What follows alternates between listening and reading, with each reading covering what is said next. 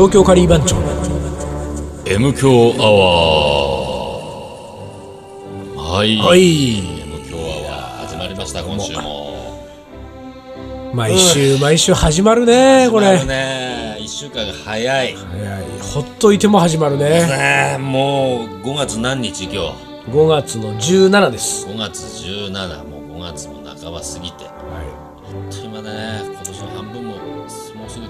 すぐだねほんとね。いやーどうの？でえ？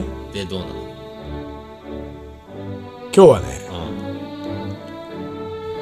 うん。カレーライスの話をしよう。かダメ。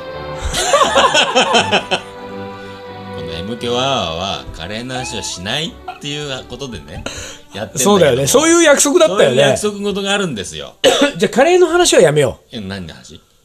玉ねぎについてちょっと玉話したい。ねぎあ玉ねぎについて、それだだったらいいでしょ。玉ねぎを炒めるということについて。おおそれ面白いね。ね？玉ねぎを炒めるということについて。あのねうん。ちょっと今日は熱くなってもいいですかね？宣言するんです最初から、うんうんうんあのーまあ具体的には言いませんが、うん。えーあるうん。料理家さんがうん玉ねぎを炒めるときに、うん。もっと言うとカレーを作るときにカレーをね作る時に。まあ玉ねぎが飴色になるまで炒めるとうまいってみんな言うでしょ、よくあるね。よく聞くね。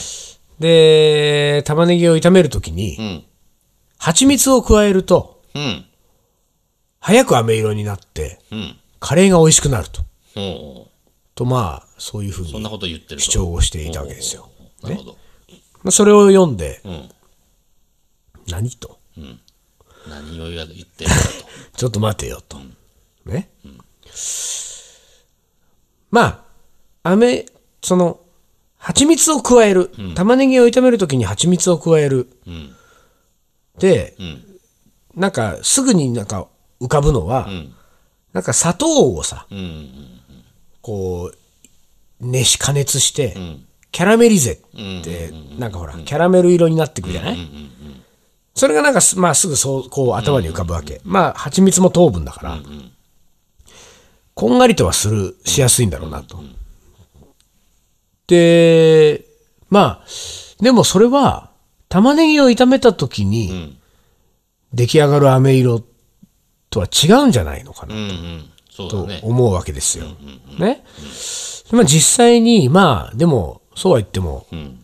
やるだけやってみようと思って、やってみたと。でやってみると、やっぱり予想通り、ん。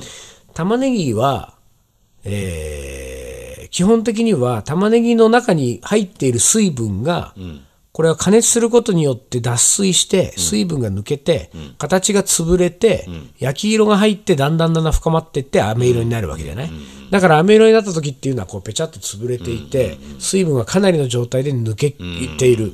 それは80%とか90%とか、この業界では言うわけじゃないですか。水分を80%、90%飛ばそうだけども、玉ねぎの水分が全然抜ける前に、蜂蜜の糖度が、糖分がキャラメリゼでん、飴色になっていくわけですよ。だから言ってみたら、あの、かなり早いタイミングで、ん。玉ねぎは見た目飴色になってるわけ。で、えーまあそれ例えば食べてみる。これ食べると、玉ねぎっていうのは炒めた時に、あのーこう、甘みがこう増したように感じて、あとは、香ばしさもまあ少し出るわけじゃない？飴色の玉ねぎっていうのはね。で、その甘みと香ばしさっていうのはさ、ん。蜂蜜でさ、ん。もう加熱してキャラメリゼされると、甘みと香ばしさがつくじゃない？だから似たような味わいはできてるわそうするとね、見た目の色は似てる。うん。うん食べてみた味わいも似てる。ってことになると、まあ当然、あこれはいいものを見つけたと。うん。玉ねぎ炒めてる時に蜂蜜入れたら、ん。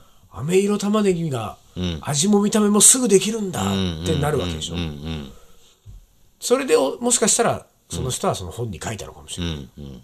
だけど、実際にそこで行われていることは違うわけですよ。うん。ね、それは結果で言えばまあ似たようなことにはなってるけれども、玉ねぎが完全に潰れて火が通って飴色になってるわけじゃないわけでしょ。そこの部分をちゃんと理解をしないまま、そういうふうに書いていいのかと、うん。うん。僕は思ってるわけです。はい。で、おそらくそれは書いた本人もね、うん。そこまでは分かってないと思うんですよね。これはそういう差があるけれども、うん。それをがあるにせよ、うん。似たようなところにはたどり着けるからっていうふうなことで書いてるわけじゃない。早く飴色になったと思っちゃってるんだとうん。うん。うん。なるほど。これを僕はほっといてはいけないとうん。思ってるわけです。でもっと言うと、玉ねぎを飴色にするやり方っていうのはまあ何パターンかあって、まあ一番まあオーソドックスなのはこれは玉ねぎは小さい細かいみじん切りにしてしたやつを、えー少し時間をかけて飴色にしていくと。でこれ昔はあの弱火で長時間1時間とか2時間とか言われてたけれども、あの弱火でやるんじゃなくてあの玉ねぎを炒める時っていうのは一番最初強火でスタートして、で最初は玉ねぎの水分を抜いて、でだんだんだんだん抜いて潰れていったらこれはあの火の通りが早くなっていくから徐々に徐々に火を弱めていくんだよね、だから強火から中火中火から弱火っていうふうにこう、あの火加減を調整していって炒めていくと、飴の玉ねぎって作りやすいんだけど、それが一番正当的なやり方ね、であの違うやり方っていうのがあってそれは、あのいきなり強火、まあ、最初強火でやって最後までずっと強火でやって短時間で表面だけこんがり飴色にするっていうやり方があるわけ。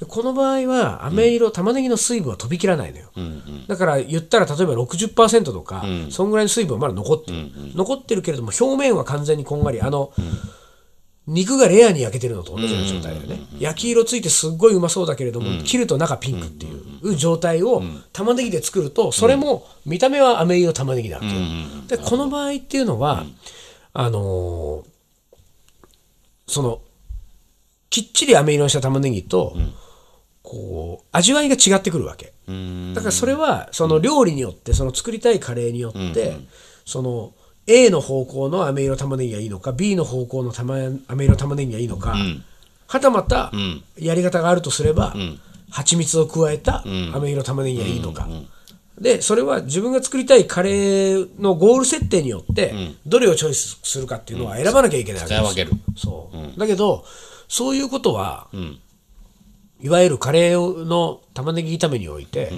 誰一人ね、うん。今まで言及してきてないわけです、そこをうん。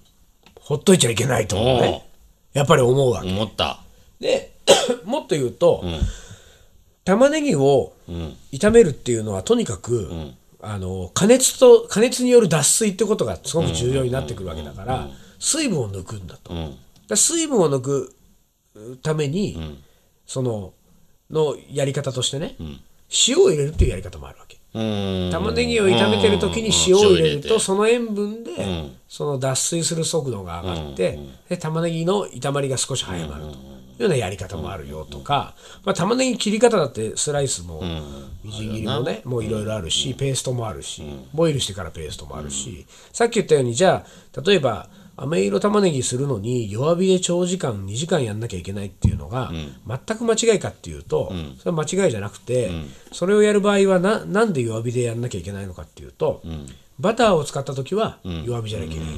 それは発煙点が違うからバターの場合は発煙点が 低いから火を強めるとバターが先に焦げちゃうだから玉ねぎに火が入る前にバターが焦げちゃう、だからバターを使って最初から炒めたい時には弱火でずっとやんないと、あのーバランスよく火が入っていかないんだよね、だけどサラダ油とか他の油を使う場合っていうのは強火からスタートしても大丈夫とか、これ玉ねぎを炒めるだけでもすごくいろいろあるわけですよ、もういろんなやり方が、でこのことについて、やっぱりあのーカレーのでこんな長いことね、日本人はカレーについてこういろいろこうやってきたのにもかかわらず、誰も言ってないのはいけないじゃないかということで、あのーそれを、あの本にしました。本にしちゃった。はい水野が。はいあら。で、うん。あのーなんでこんなに僕がここで熱く語ったかと申しますとね、あのその本が明日発売されます。宣伝か。宣伝か。これ冒頭10分間冒頭かけて10分しゃべ使って喋って。え本の宣伝だったのね。本の宣だった。あらまあ。でね、あのカレーの教科書っていうね、あら。またた、大それたこと言ったね。教科書って言っちゃカ。レーの教科書という本が NHK 出版からあ、NHK 出版発売されますね。あらまこれがね、またね、あ。うん。画期的な本ですよ、これ。あら、ほんと。本当に。あまあ、教科書がなかった、一言で言えば。うんうんうん。教科書がなかった世界だから、カレーっていうのは。うんだから、あのー初めてそこに教科書が教科書ができたわけだ。できた。おーだこれがね、高いんだよね。えーいくら？あれ、リーダーの前で言えないぐらい。そなんだよ、それ。3600円。高っふざけんな !3600 円っリーダー買ってよ、ちゃんとこれ。本当にね。マジかいや、マジで、マジで、マジで。ていうか3600円マジ？マジマジ。うーわ、何ページ？180ページぐらいかな。200ページじゃないんじゃないかな、あ、そう。まあ、情勢本ですよ。いわゆるあの、ハードカバーの。ハードカバーのね。そうそうそうそう。へえ。やったね。これ玉ねぎ炒めだけじゃないんだけどね基本的にはそのねゴールデンルールっていうその僕がその全てのカレーに通用する一つのルールをまあ編み出したやつがあるんですけどまあそれをその一冊かけて解説するっていう本はいはいはいはい。でなんかそれででさなんかそのまあその中のえー一つのあのネタとしてその玉ねぎ炒めっていうことに関してもやっぱり言及をするべきだと思ってでその玉ねぎのね切り方炒め方をね20パターンぐらいねおーや全部20写真でパターン。うん。こうこうやってこうやった時にこうなりますっていうのをこう解説して。でみじん切りとスライスに関してはえー2分おきに写真を撮ってお、そう。40枚ぐらいの写真をうわ。ってこう 変化をねうんうんうんうんうん。やったりとかしてるんだけど、でね、俺、玉ねぎ炒めに関してはね、あの、大学の教授で、玉ねぎの加熱による、玉ねぎのその物体の変化について論文を出してる教授がいるのよ。で、その人の論文を読んで、うん。あの、取材にまで行って、うん。で、なんかいろんなことをこうさ、確認しに。玉ねぎってさ、あのー炒めて加熱すると甘くなるってみんな思ってるでしょ、玉ねぎの、あの糖質糖分の量っていうのは、生でも、飴色でも変わんないの。えー？じゃあなん、同じなのよ。じゃあ何なの？何が違うかっていうと加熱することによって、辛みとか青臭さとか、別の要素が、こうなくなってくのよ、なくなっていくと、相対的に甘く感じるようになるんだ。だから糖分は変わんないけど糖度は増すっていう、感覚的糖度は増すわけ。よ、だから飴色玉ねぎを口にしたら、確かに甘く感じるじゃない、うん。であれは。丸々1個の玉ねぎが飴色になると、もう5分の1以下ぐらいのボリュームになるわけですよ少なくなるよね。であれだけ凝縮されたもので、甘み以外の要素が全部こう排除されていったものを口に入れるから、相対的に甘く感じるんだってだけど本来は生の玉ねぎかじっても同じ糖分を口に入れてることになってるらしいのよ。うん。でさそのことで言うと、水野は67年ぐらい前に自分で出した本の中で、あの玉ねぎの加熱による糖度の変化を糖度。計で測って出したよね。であれもさ、うん。その当時ね、んなんか玉ねぎ飴色にするといいとかさ、なんか玉ねぎをこうやって炒めて飴色を引き出すんだとか、なんか弱火で丁寧にやんないと甘くはならないとかさ、いろんなところでいろんな人がさ、そういう飴玉ねぎの甘さについて語ってたから、もうなんかさ証拠を出してくれっていう感じになってたわけよ、俺は。ね誰も証拠がない状態で、なんかこうみんな好き勝手なこと言って、こういうふうに甘みはどうのこうのってね、知ったようなことを言うわけでしょ、まあもちろんみんな経験に裏打ちされてやってんだけれど言ってるんだろうけど。でもこれはやっぱりこれが証拠を出してやると思って、かっぱ橋に行って糖度計を買ってきてさ、でいろんな炒め方して全部糖度測ってやったんだけど、でもその時は確かにさ、飴色にしていくと糖度はさ、上がってったのよ、数値としてね、でその数値が上がってったの出たから、それをそのまま本に掲載したんだけど、それは、どうもね測り方が間違ってたらしいんだよね俺の。で、その先生がね、論文の中で書いてる糖度で言うと、生も10分炒めても30分炒めても飴色に炒めても、糖度のグラフをまっすぐなの。だから変わってないのよ。糖度計の値が。うん。らそれが本来はそうなんだって、ってことになると俺は間間違いを違った本出してたね。間違った本を出してたって。ここに訂正し訂正して。本当に。訂正してお詫びしますなんだけどさ。でもなんかそういうこともねいろいろやってまだすあごいあでもそれは本当画期的な。そうそうそう。いやだからねすごい作ってるこっちもすごい楽しかったし、ね。それはちょっと読んでみるみたいいなやいや本当ねそうなんですよ、いやいやだからね玉ねぎもね本当に、結構やれるだけのことはやったかな結構玉ねぎに関しても。すげえ。それはまあ3800円だっけ？3600円ね。3600円、3600円の価値はあると。価値はねあるね。ある、あ3万2000円ぐらいの価値はあるんだよあ大きく出たね。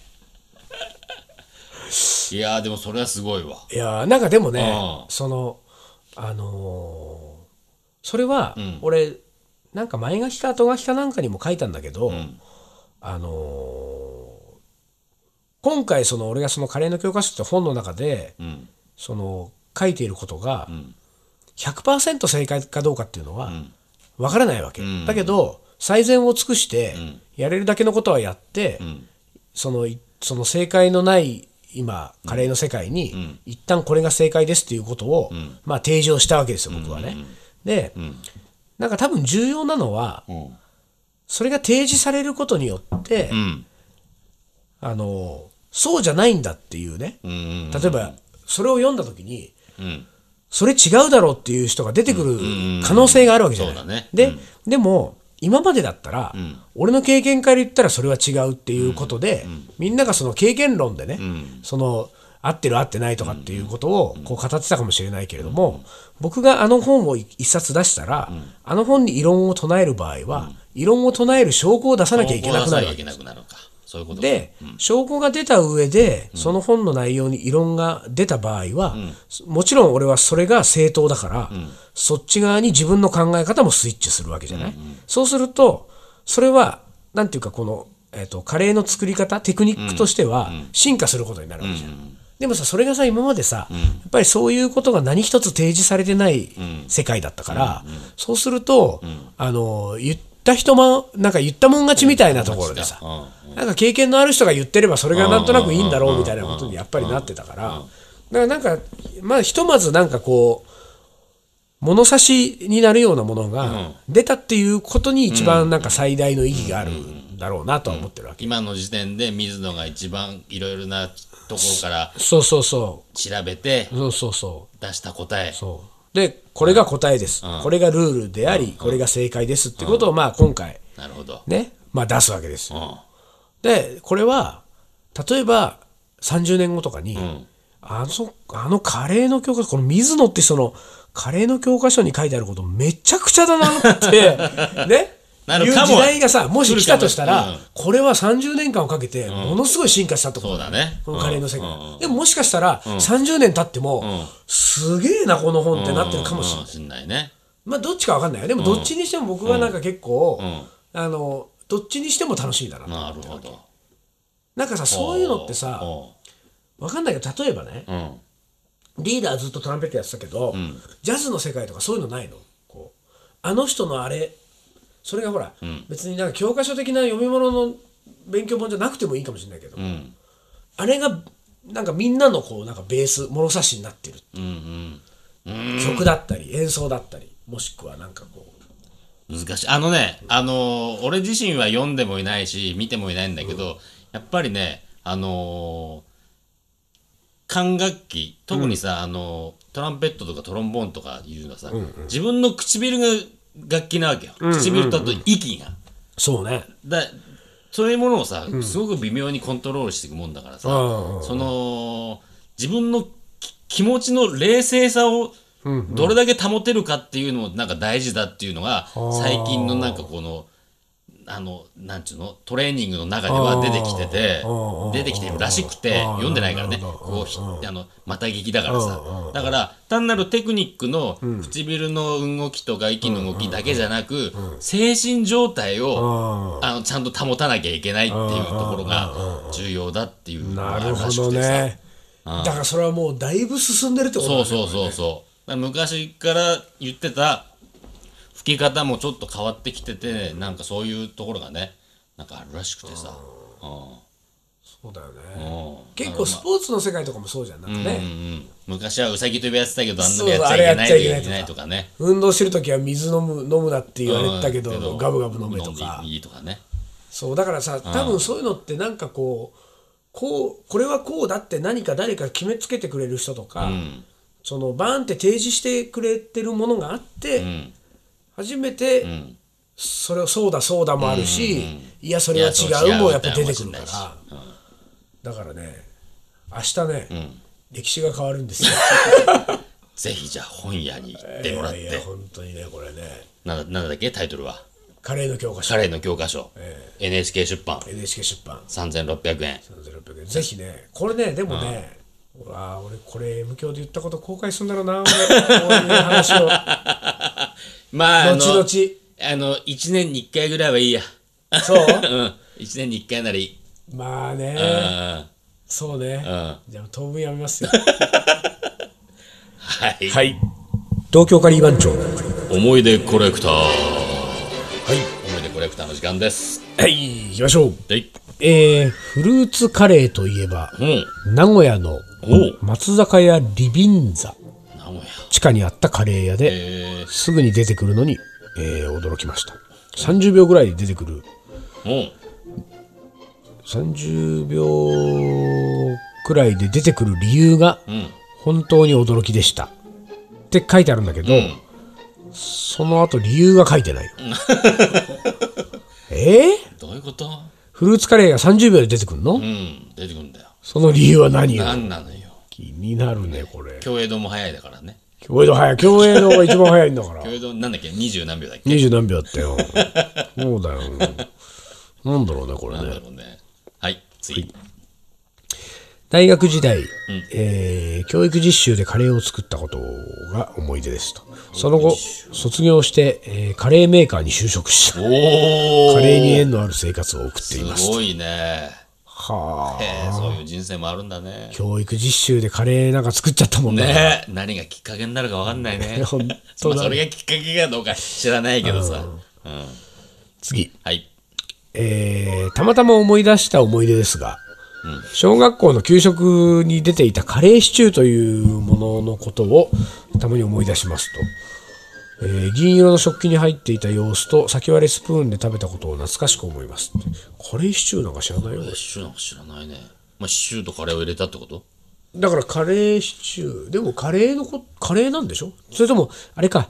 シチューのカレー風味ってことか。そういうことかな。カレーシチューっカレーシチュー。